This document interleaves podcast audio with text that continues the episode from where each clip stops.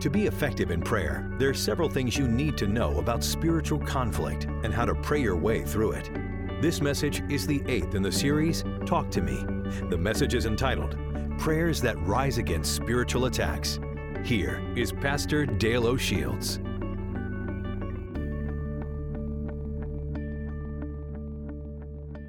Grab your Bibles, Ephesians chapter 6, and I want to talk to you today about talking to God, your relationship with God, your prayer life as we're involved in this series of messages uh, in the beginning of this new year together, 2015. And we're talking about how you and I learn to pray more effectively. And today I want to talk to you about prayers that rise against spiritual attacks that will come in your life. Prayers that rise against spiritual attacks. Jesus was asked one day, how do we pray, Jesus? Teach us to pray. And Jesus said, very familiar, you know these words. In fact, why don't you quote them together with me? Our Father, which art in heaven, hallowed be thy name. Thy kingdom come, thy will be done on earth as it is in heaven. Give us today our daily bread and forgive us our debts as we forgive our debtors. Lead us not into temptation, but deliver us from evil. For thine is the kingdom and the power and the glory forever and ever. Amen. One of the things that Jesus taught us to pray about on a consistent basis is found in one little phrase in that model prayer Lead us not into temptation, but deliver us from evil, or in some translations, deliver us from the evil one. Deliver us from evil, or deliver us from the evil one. Jesus said, In this spiritual journey, you're going to have to learn how to do battle. And there is an enemy that you have to learn how to fight and he is the evil one, and you must learn to pray against him and pray against his strategies and schemes. Lead us not into temptation, but deliver us from the evil one or evil. I'm going to talk to you for a few moments today about spiritual warfare.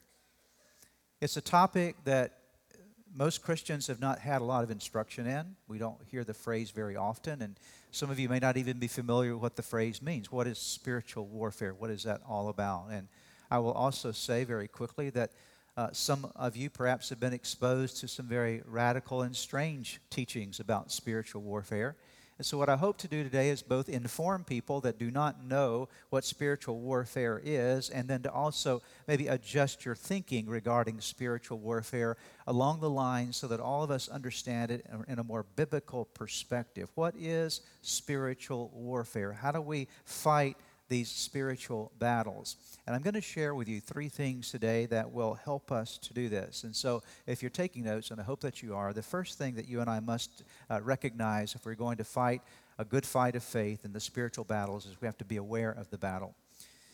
One of the greatest qualities that you can ever develop in life is awareness about anything. Awareness really means knowing or recognizing, understanding vital information, not just to have the information, but so that you can make a decision upon it. So, awareness says, I know this, I have this vital piece of information, so now I can act upon it. So, you cannot act wisely until you're aware. Awareness always produces the capacity or opportunity to act wisely, to do something in response to it. And that's true when it comes to spiritual conflict and spiritual warfare. And you and I need to be aware of the battle.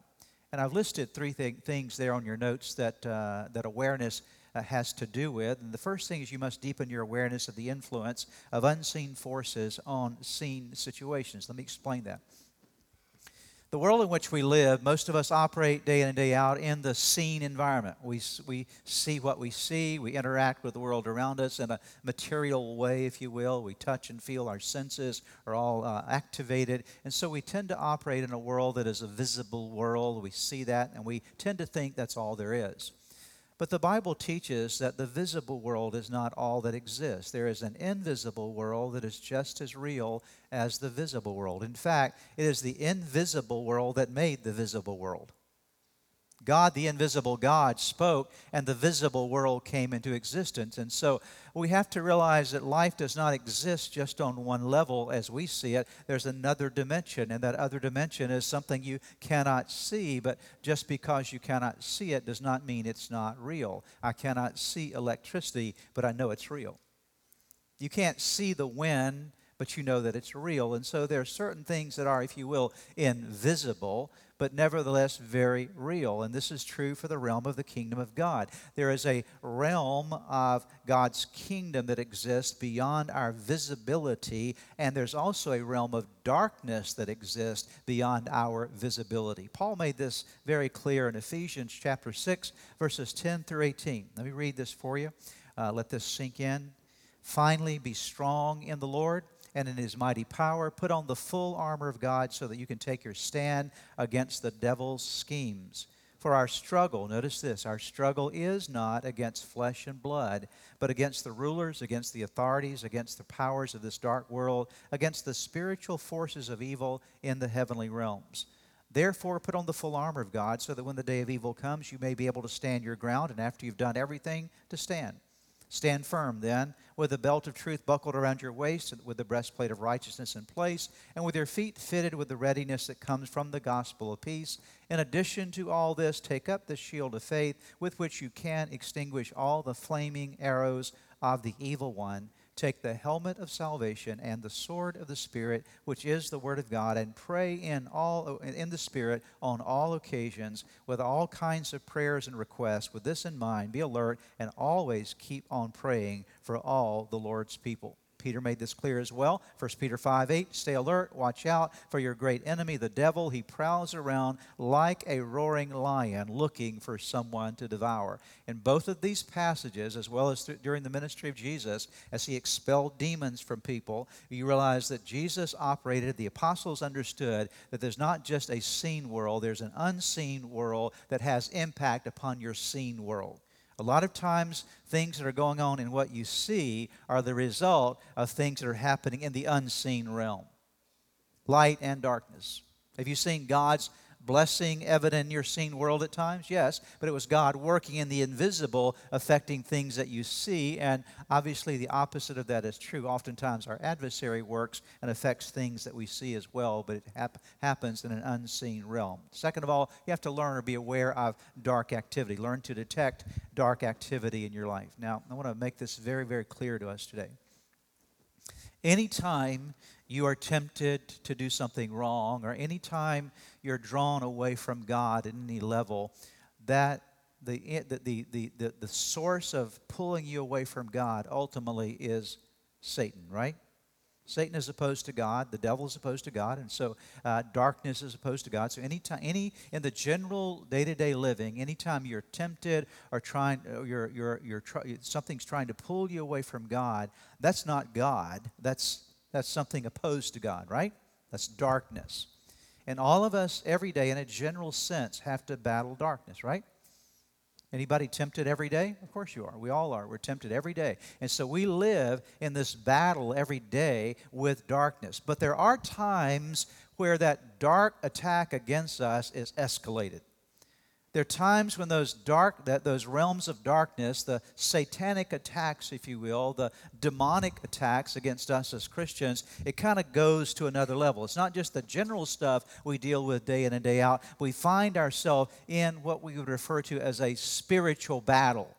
There's an adversary that is working in a particular way against us in a particular season. Jesus had that experience when he was taken into the wilderness to be tempted by the devil. It was a time of intense spiritual attack. And there are times of intense spiritual attack that you will go through as a Christian. And you must learn to detect those times because if you don't detect those times and be aware of those times when they're happening, you will not respond accordingly to them. Again, every day is a battle, but there are times when the battle goes to another level. Anybody with me today? You, it sort of gets ramped up a bit. And so you have to detect those moments and say, you know what? Something's unusual about what I'm going through right now. I know I go through stuff all the time, but, but this seems to have the mark of something a little different on it, and it seems to be a, a more aggressive attack of the adversary. And so you detect those things, and that leads to the third thing that I'll mention here. And the third thing that I want to mention is that you need to decide then, once you're aware uh, of a dark attack against you, to actually engage that battle in faith. What I, I like to think of it this way detection always calls for action. If you detect a thief coming into your house in the middle of the night, you don't just lay in bed and say, Well, I hope he goes away. Right?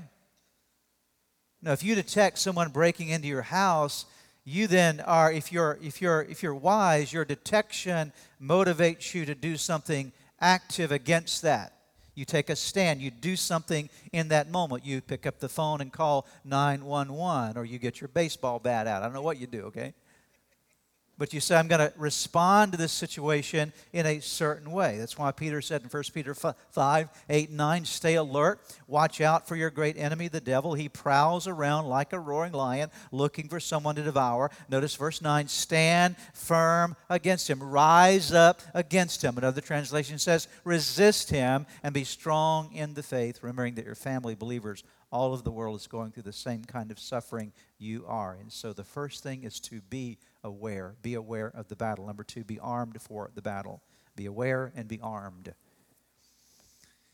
When soldiers are placed on a battlefield, a great commander will make sure that soldier has everything possible to win the war.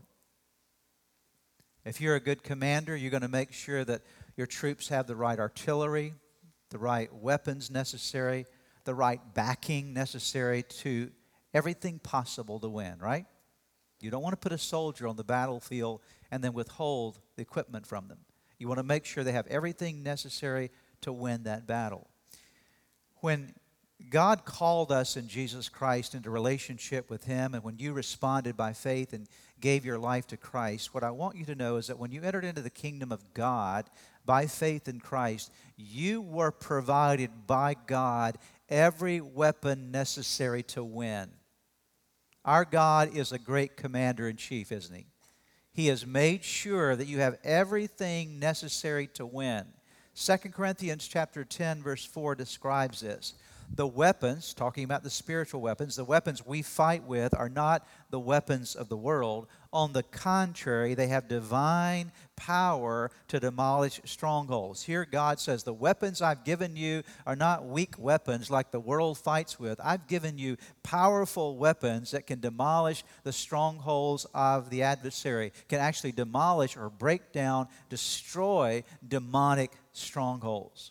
Jesus, as I mentioned a moment ago, you see that in his ministry as he drove demons out of people. He demolished strongholds in people's lives. People who were bound up found themselves being freed or delivered at the word and at the command of Jesus. And so Jesus is the same yesterday, today, and forever. He still does that work in lives. Now, I want to share with you some of the. Um, some of the some of the equipment God has given you because I want you to not only be aware but I want you to be armed. I'm going to quickly give you eight uh, weapons that every Christian has been given. You have to learn to use them. They're no good to you if you don't know you have them or you don't use them. But these are eight weapons every Christian has to fight against the adversary of their soul. Number one, you've been given spiritual body armor.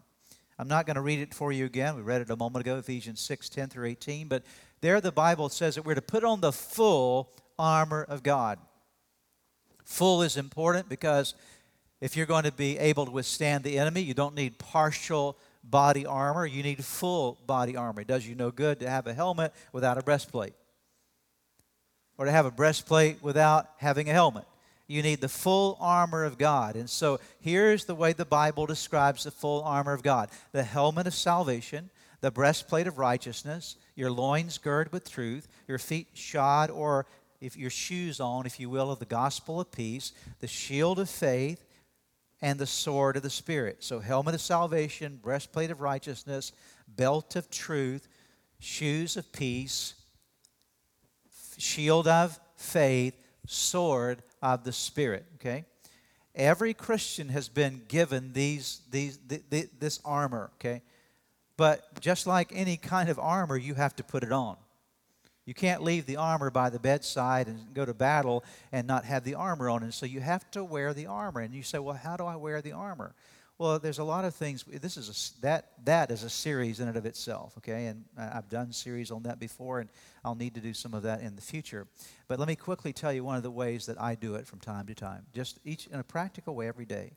Waking up in the morning is a part of my prayer time, sometimes I'll say, God, I thank you today that as I start my day, I put on my helmet of salvation. I thank you that in you my mind is being renewed to truth. And so today I'm wearing my helmet of salvation. I have been saved by the blood of the Lamb. I belong to you, and my mind and my thoughts belong to you. Lord, today I put on my breastplate of righteousness. I realize that my righteousness is in you, Jesus. And so I'm not going to subject myself to the condemnation of the adversary because you have made me right in right standing with you. And so I walk today in that sense of being right with God, righteousness with God. And today, Lord, I put on my belt of truth. That is, today I'm going to let everything that girds me up today in my life be that which is true. I'm not going to buy in to the lies of the adversary. I'm going to live my life on the basis of the authority of your word, so I gird myself with truth. And Lord, today I'm putting on my gospel shoes. That everywhere I go, I go as a representative of Jesus Christ. And so, Lord, if I have an opportunity today to speak to someone about you, then that my witness will share you with someone. But if I don't have opportunity to speak a witness to you, my life will be a witness to you today. As I walk, my walk will represent you. It's the gospel of peace. I take up the shield of faith. God, my, my orientation today is I believe you. I don't doubt you, I believe you. I believe you. I believe your promises. So I'm holding up my shield of faith. And God, today I take the sword of the Spirit. I'm going to fill myself up with your word today because the sword of the Spirit is the word of God. And so it is practical in the way that you, you equip yourself every day to fight the adversary. If you start your day like that, you're in a better place to win. Amen? Second thing that God's given you is the weapon of prayer. Prayer is indeed a weapon. It's a way that you tap into the power of God. That's why Jesus said, Pray this way. Lead us not into temptation, but deliver us from evil or the evil one. Paul said in Ephesians 6 18, and pray in the Spirit on all occasions. That is, prayer fights the adversary. Praise is a third one. Praise is a powerful thing that when you're going through a spiritual battle, one of the most significant things that you can do is to simply make a decision. I'm going to spend some time verbalizing, expressing, communicating my praise to God. Because I will tell you this when you fill your atmosphere with praise, you're shutting out the enemy. When you fill your atmosphere with worship, the devil doesn't hang around an atmosphere like that. A lot of the reason that many of us are so overwhelmed with the darkness that we find ourselves in at times, we never create an atmosphere of praise. We have an atmosphere of grumbling and griping and complaining, and so the adversary shows up in environments like that. But when you change your environment and say, I'm going to have an atmosphere of praise and worship, you're inviting God. God is attracted to praise. There are a number of passages that we could read there. I'm not going to read them for you today. I'm going to tell you one story that you're familiar with, though, that's not listed on your notes here. It's found in Acts chapter 16. In Acts chapter 16, it's a story of Paul and Silas being thrown in prison for preaching the gospel. They've been beaten up and abused, and they're in the inner dungeon. It's midnight, and they're in a horrible place. But, but, but, but Paul and Silas make a decision in that little place, what would seem like nobody would know where they were. The inner dungeon of a, little, a place called Philippi in Macedonia, and they're in this back hole pushed away, and nobody knows that they're there except them and those that have placed them there, and yet they make a decision to do something. Remember what they did? The Bible says they prayed and they sang hymns to God. They began to pray and praise, and the Bible says that God heard them from heaven. God came into their environment, and an earthquake shook up that place and loosed them and set them free. And, and the Philippian jailer met Christ. Everything turned around. The victory came because, Peter, because Paul and Silas prayed and praised in that moment. And so it was a weapon against the adversary. And so let's review them again armor, prayer, praise. Next one is the Word of God. You need to be filled up with God's Word. Why? Because it's, it's, it's, what, it's, what, it's what you fight with, okay? When Jesus was in the wilderness of temptation, Matthew chapter 4, there were very real temptations. And again, I don't have time this morning to talk to you about the significance of the temptations that Jesus faced in the wilderness. Very real, significant temptations. But the way that Jesus overcame each of those temptations was with a statement backed by the authority of God's word when he would say, It is written. It is written. It is written. See, he used truth to push away a lie. Everything the adversary came against him with was had, had deception associated with it. But Jesus used truth to push away the lies. The enemy will lie to you all day long. He'll tell you all kind of things in your head. And the only primary weapon you have against that is truth, the truth of God's word. Not your, your, your thoughts, but God's thoughts. It presses back the enemy. The next thing that we see after God's word is that we have connection with other Christians. We need other people in our lives to fight battles with. You and I need one another, right? You never want to go on the battlefield by yourself. You never send one soldier to fight a war. You send troops. Why? Because they work together. They're units that go out and fight. And the same is true when you're going through a spiritual battle. You need people that can help fight the battle with you to keep you encouraged. Notice Leviticus chapter 26, verses 7 and 8.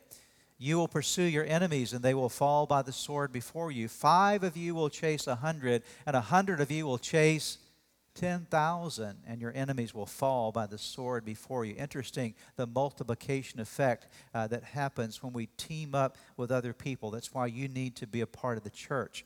The church needs you, but you need the church. You need to be a part of the church. Why? Because strength comes to you in spiritual battle as a part of that. The sixth uh, weapon that you've been given is love and forgiveness. God gives you the capacity through His Spirit to love. It's one of the fruit of the Spirit, love is. And forgiveness is what He calls you to do. Now, why is this important? I'll read some verses in a moment, but why is this important? Because Satan operates in hatred and bitterness. Anytime you see hatred and bitterness and resentment, you can know there's a dark spirit behind that. That's why you don't want hatred in your life. You don't want bitterness in your life because when anytime hatred takes hold of you or bitterness takes hold of you, you're giving a place to the devil, the Bible says. When anger gets in you and you don't resolve it, Ephesians chapter 6 tells us that you actually give a place to the devil. Because he has, he has some territory in your life. I'm not saying you become demon possessed. I'm not saying that at all. But you do give up ground to the adversary. Because hatred and bitterness and resentment, th- these, are, these are expressions of darkness. And so, in the midst of a battle, uh, spiritual battle, you want to make sure that you're walking in the love of God and walking in forgiveness so the enemy doesn't have that grip upon you. And love is the opposite of hatred, and forgiveness is the opposite of bitterness. And so you respond in a spirit that is opposite to the spirit of the adversary. Let's go to the scriptures and see what it says here. Luke chapter 6, verses 27 and 28. But to you who are listening, I say, love your enemies. That is, do the opposite to what they're doing to you. Love your enemies. Do good to those who hate you. Bless those who curse you. Pray for those who mistreat you. Notice again the opposite response to what being done to you. You respond in the opposite spirit, the Spirit of God. Romans chapter 12, verses 19 through 21. Dear friends, never avenge yourselves. Leave that to God, for he has said that he will repay those who deserve it. Don't take the law into your own hands. Instead, feed your enemy if he's hungry. If he's thirsty, give him something to drink. You will be heaping coals of fire on his head. In other words, he will feel ashamed of himself for what he has done to you. Don't let evil get the upper hand, but conquer evil by doing good. 1 Peter 4 8, above all, love each other deeply because love, notice this, love covers over a multitude of sins. The seventh weapon that you've been given, if you'll live it out in your life, is what I've called here consistent faithfulness to God. Just living for God every day wins a lot of battles. Every day serving God. Every day I'm going to be consistent. Proverbs 16, verse 7. When a person's ways are pleasing to the Lord, that is, he's living for God. He, that's God, makes even his enemies to be at peace with him. When you're living for God, God can, can, can change the heart of your enemies uh, in, in a way that, become, that becomes favorable toward you. Last one I'll mention here is that you need to learn how to proclaim Jesus' name and the power of Jesus' blood. I want you to know today that there is power in the name of Jesus, and there is power, wonder working power, in the precious blood of the Lamb. This is not preached on enough. So I want to bring it right straight forward to you today. There is one name that is above every name. They're not names, there's one name. There's one name above every name. Philippians chapter 2, uh, you don't need to turn there. I'll tell you about it. You can write it down, read it later. Paul said, inspired by the Spirit, that Jesus, because Jesus humbled himself and became obedient to the cross, God exalted him and gave him a name that is above every name, that at the name of Jesus, say his name, what's his name? Jesus. Every knee will bow and every tongue will confess that Jesus Christ is Lord to the glory of God the Father. There is no name like the name Jesus. I'll prove it to you. When people curse, whose name do they use? They don't use Buddha. They don't use Muhammad.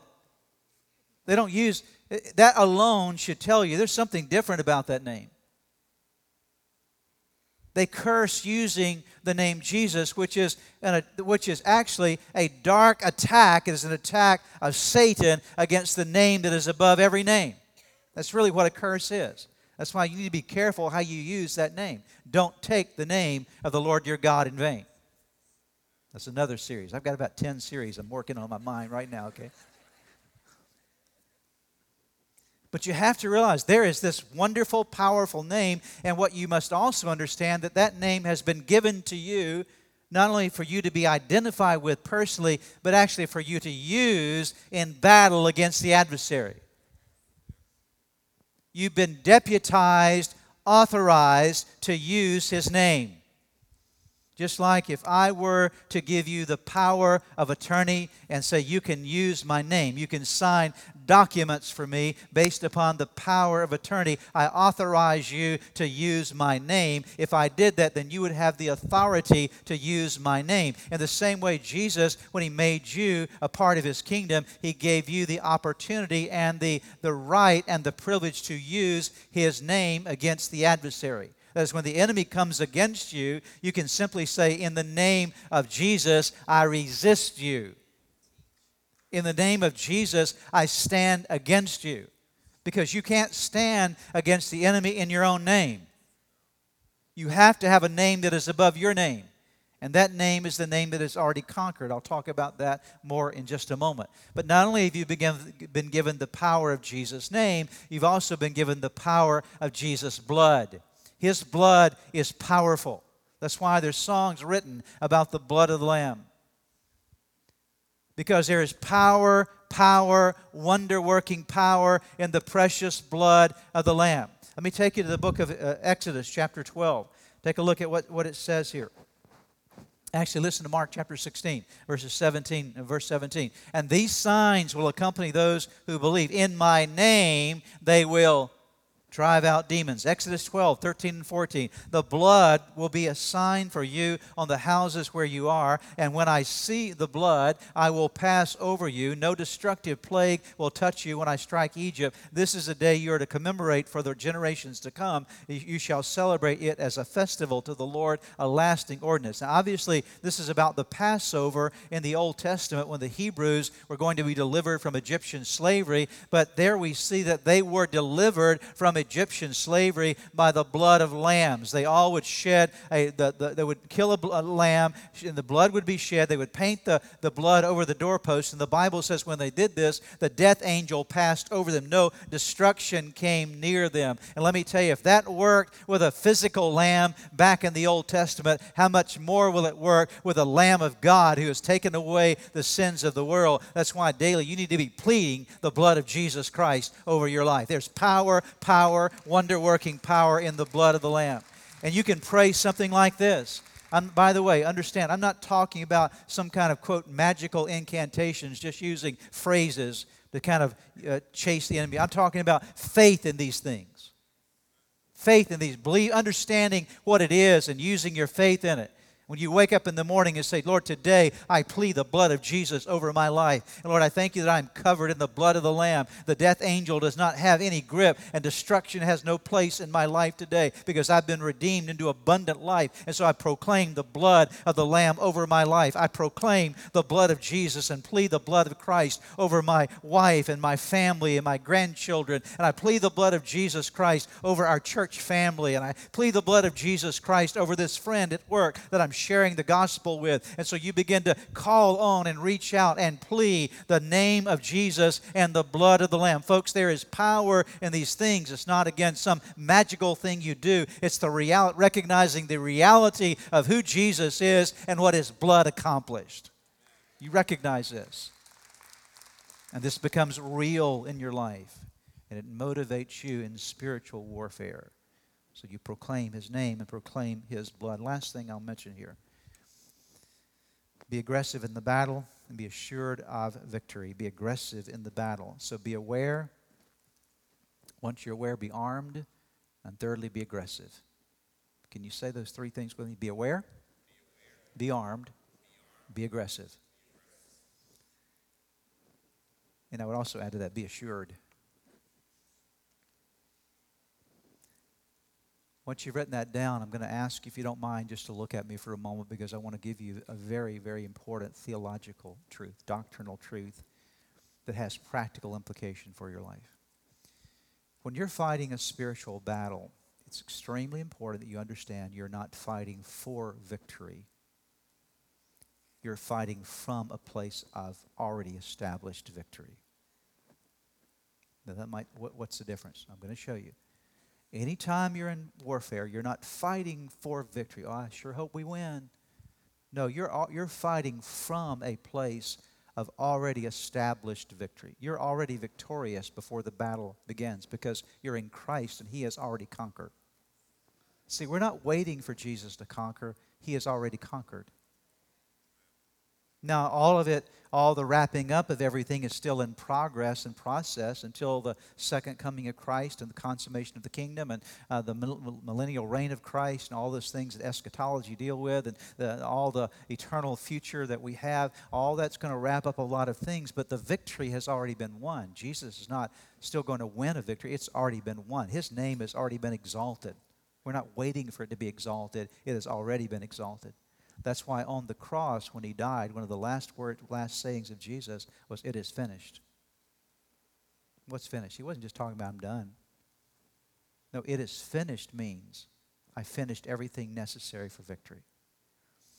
Now, do we still engage battle? Yes, but we're fighting not for victory, but from a place of victory. We simply are utilizing the authority that has already been given to us against the adversary. We're arresting darkness. And you can't arrest darkness unless you are authorized to make an arrest. Correct? I know you lost an hour's sleep. I'll say that again, okay? You cannot arrest unless you're authorized to make an arrest, right?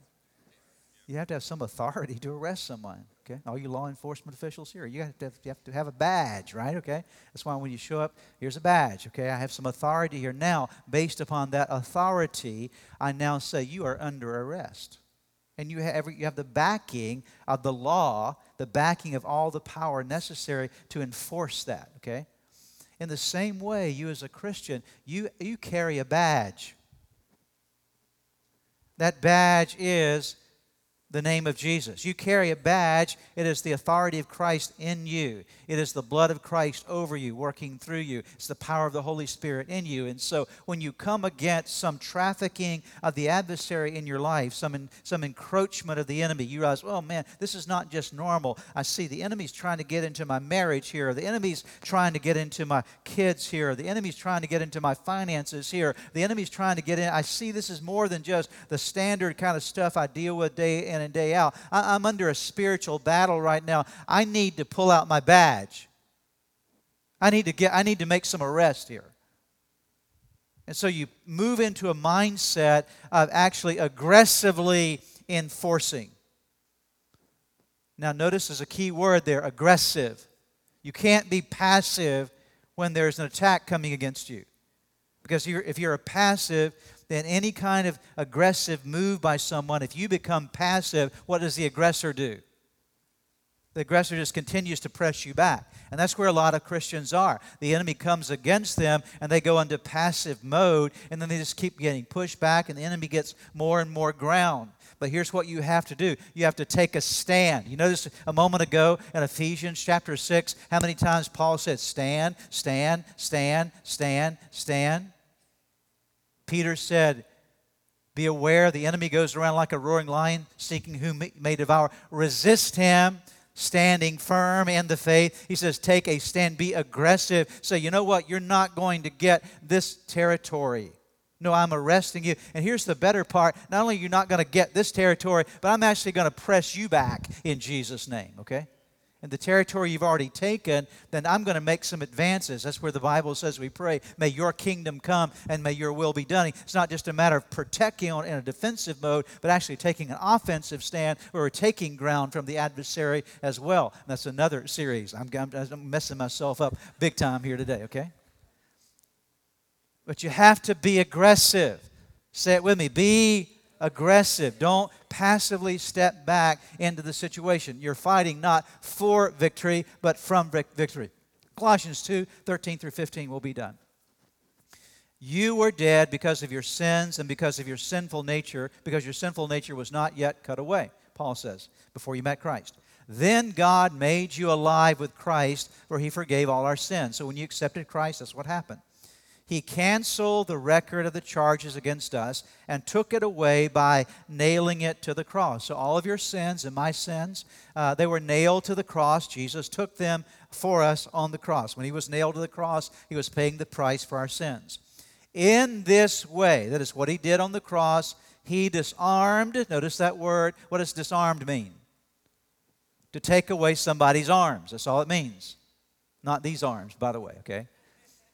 Artillery, okay? He disarmed the spiritual rulers and authorities. He shamed them publicly by his victory. Not a victory to come, but by his, by his victory already established, by his victory over them on the cross. So our task in prayer is not to win a battle, but to take a stand of authority based upon the victory Christ has already won. James 4 7, submit yourselves then to God, resist the devil, and he will flee from you. Ephesians 6 10 and 10 and 11, be strong in the Lord, in his mighty power. Put on the full armor of God so that you can take your stand against the devil's schemes. Verse 13, put on the full armor of God so that when the day of evil comes, you may be able to stand your ground, and after you've done everything, to stand. What do we learn today about spiritual warfare? Be aware, be armed, be aggressive. Say, say them with me again. Be aware, be armed, and be aggressive. Let's pray. Father, thank you for your word this morning. Lord, let it find a place of growth and maturity in our lives. Let us use it. Help us to be aware, Lord, of those attacks of the enemy against us, not intimidated by them, but aware of them. Help us to be armed, Lord, daily to use the weapons that are the weapons of our warfare, mighty through God, for the pulling down of strongholds. And help us to be aggressive, to take a stand in resistance. Lord, empower us by the Spirit of God to do this, we pray in Jesus' name.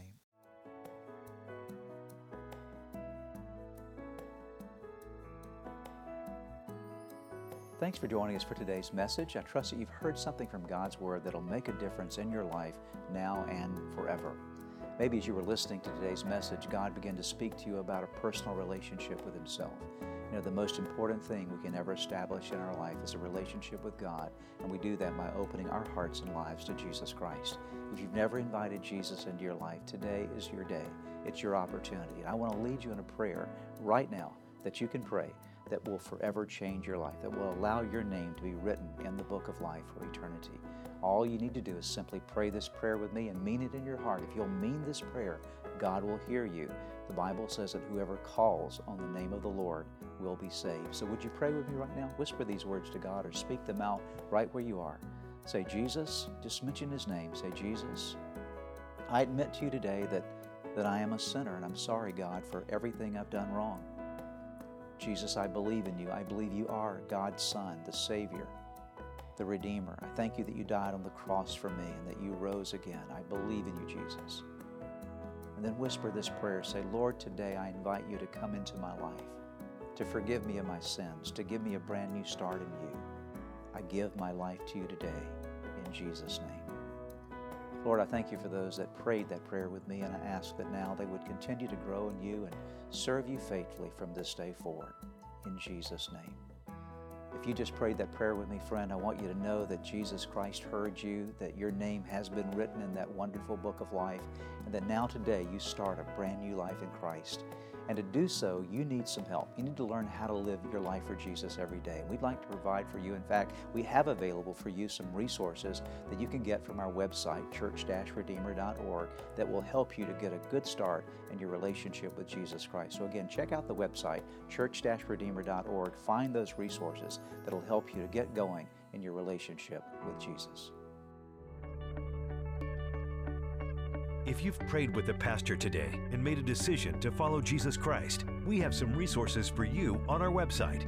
Just go to www.church-redeemer.org slash new beginnings. We pray that this message was a blessing to you.